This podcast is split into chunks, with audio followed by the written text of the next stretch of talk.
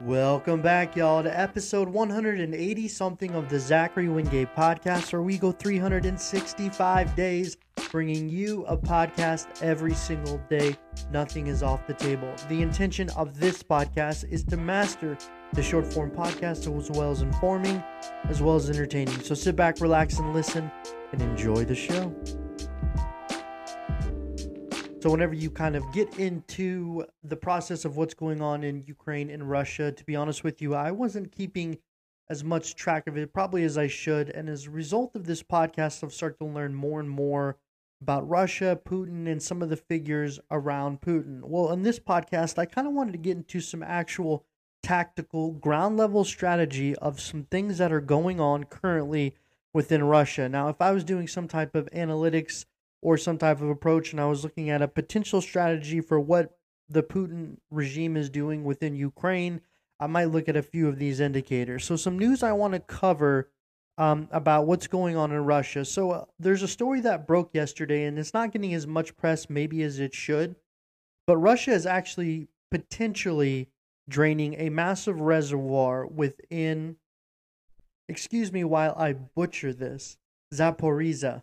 This is a province within Ukraine, and there's actually quite a large aqueduct there called the Kakhovka Reservoir. So within this reservoir, you have a lot of water. It, it, it is one of the biggest reservoirs within Ukraine. It's a lot of drinking water, and there's been a story kind of consisting that since November of 2022, this reservoir has experienced some high levels of drainage so it's really draining a lot, probably draining more than it ever has within the last 30 years. So if we look at this measurement, it's gone down quite dramatically. And I've looked at a a data a data chart going back to 2018 that does in meters. So if you can think about it, usually it's about 16 meters high. And for all of my American people, that is 52 feet tall. So that's about how deep the reservoir is, at 52 feet, which is it's really deep.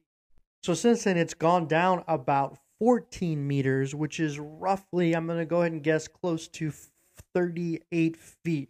So quite a large, large amount of water. Now, it so why do why do people potentially think that it's the Russians? Well, there's no there's no consistent yes or no on it. This is mostly just a hypothesis or a hunch based on the drainage. Now, I have some thoughts as to why. But whenever they look at it, they're um, originally they were looking at geospatial images of the reservoir over the last um, last decade, kind of indicating what potentially it could be, and what they think it is is is is there is some in fact water draining from it. Now, strategically, if you are draining the water within this reservoir, you're kind of hampering the capabilities of the people with you in in Ukraine. But one of the more interesting things that are coming out about this is it's actually tied to the Zaporizhia nuclear power plant. So this nuclear power plant relies on water from this reservoir and it's it's consolidated into heavy water and as you guys know what happens within a nuclear reactor is that the water comes in and drops on the core and the core produces steam and that's what in fact is turning the turbines. Now you just cannot shut down a nuclear reactor it has to maintain, or potentially it could create an issue. It could melt down because it's too hot. So, if we're looking at this location, it seems like this is not the Russians' first attempt at this particular nuclear reservoir. So, if you're taking out, if you're draining this water, you're kind of getting double bank for your buck, where you're in, you're you're kind of forcing people not to have drinking water, but you're potentially doing something with this nuclear reactor that could force a hand. We don't know what it could be. But we do know this region has been tacked, attacked quite a bit. I mean, even going back to the August 2022, the Russians were trying to send rockets, potentially is what the Ukrainians were saying, into this power plant, power power plant. So you're getting this whole situation that strategically there's something about this location that's that's unique.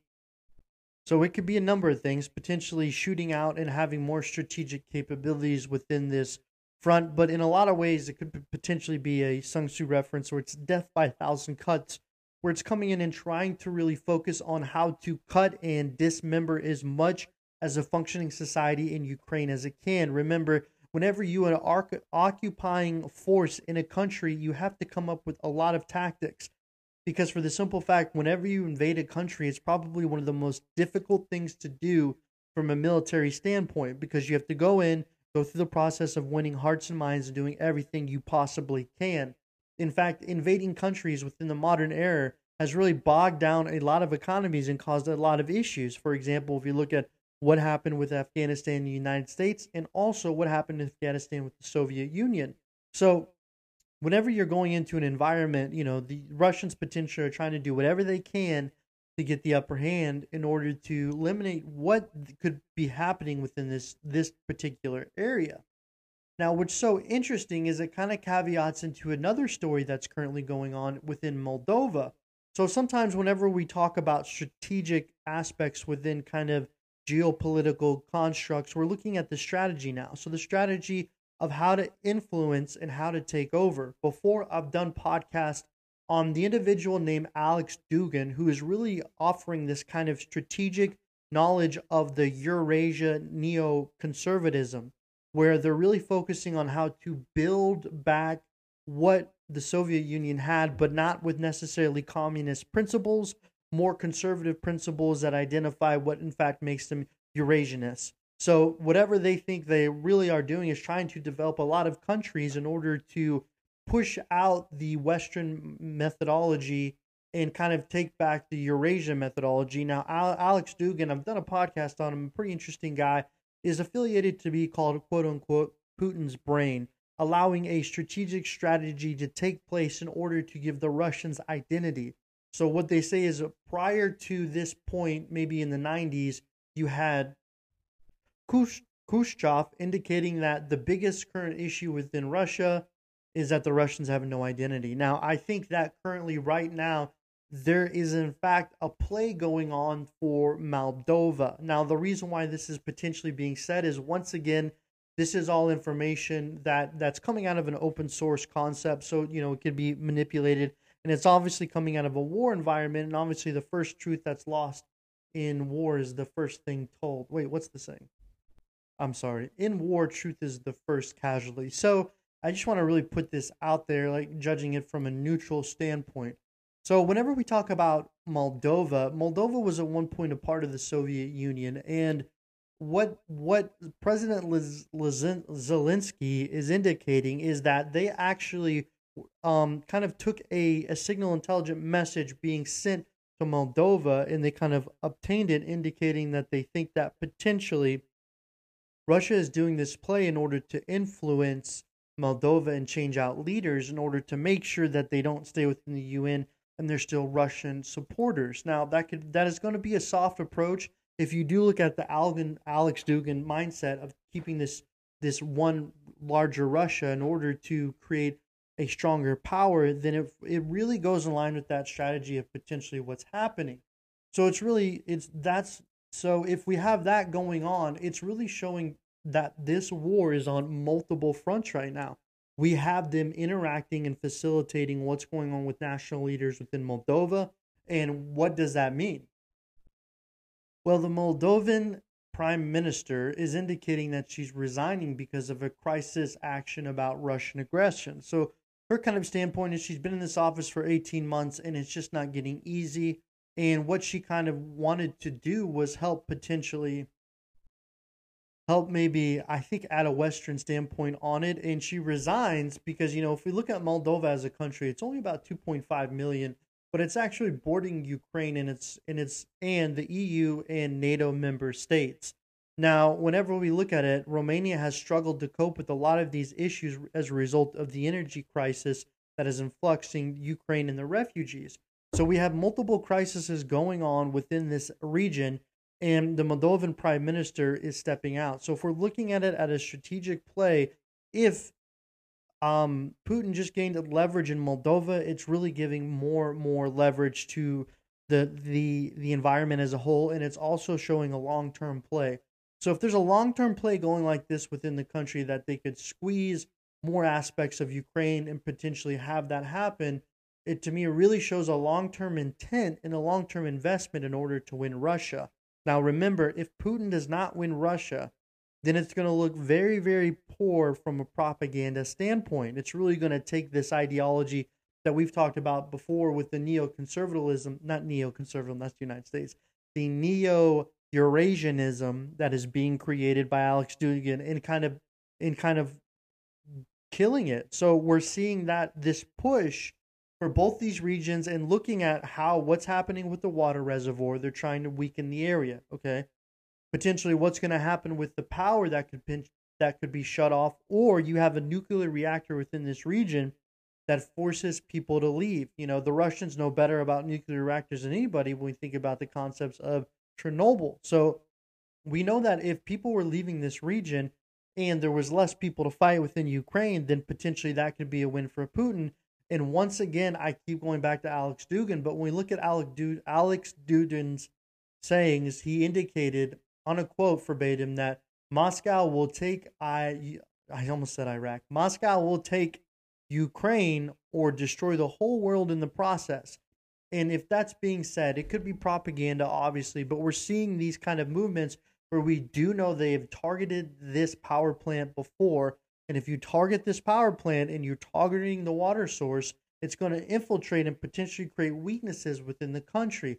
Now we look at what's going on outside of the country of Ukraine, and we have the targeting of the Moldovan prime minister stepping down. What does it mean? Is there going to be a more strategic Russian alliance happening with Moldova? Now, I think what really shows more intent is who potentially is pre replacing the prime minister. So we're gonna help bear with me. So we're the replacement for the current prime minister is going to be Dorin. He is going to be the prime minister nominee taking place. Now, for me, the intention of where this could be going going could really be focused on a couple things. Now, what I want to really lay out there is that Rikin Rakinin, ah, I got it. The new prime minister, okay, his background really aligns with spearheading several important reforms, bringing the former Soviet Union public or Russia closer to the European Union standard. Before that, he was deputy of prime minister, information and communication technology. So he kind of understands how the Soviet Union interacted with Moldova, and he's working to bring it closer to the European standard, potentially maybe implementing to see if there could be a NATO play. So, if that is the intent, then it does look neutral. We're kind of going through that standpoint, but when we look at a larger whole, we just don't know. We don't know what the true influence is. We don't know what's going to happen with Moldova, and we don't know if there's a larger exterior play happening. Now, I say this because what goes on in other countries around Ukraine is really going to indicate what's going on with this war and the longevity. I talked about Turkey and the Black Sea before and the the influence of Ukraine's grain and how Putin has a relationship with them. Now we look at it as a whole if we're understanding what Moldova is doing, sharing a border with Ukraine and they feel like they want to get closer to Russia it kind of shows what their approach is. But you know, whenever you're close to NATO, you too get all of the benefits of being in NATO. That is the difference. It's like a lot of people stay may have stayed within Russia if they didn't really want to be a part of it. So whatever happens within these these two situations, I think it's showing that there is a strong intent for Russia to remain fighting Ukraine. And I don't think we've seen the worst of it yet. I think after the winter time kind of transitions and we get into summer fighting months, you know, Russia's going to be more aggressive than they were before. Obviously, if they're draining a reservoir, we don't know what they're going to do. If they're bringing in the the Wag the Wag, Wagner group, which I've talked about before, which is crazed ex prisoners who are fighting for their freedom in Russia, you know, which really to me shows a lot of motive.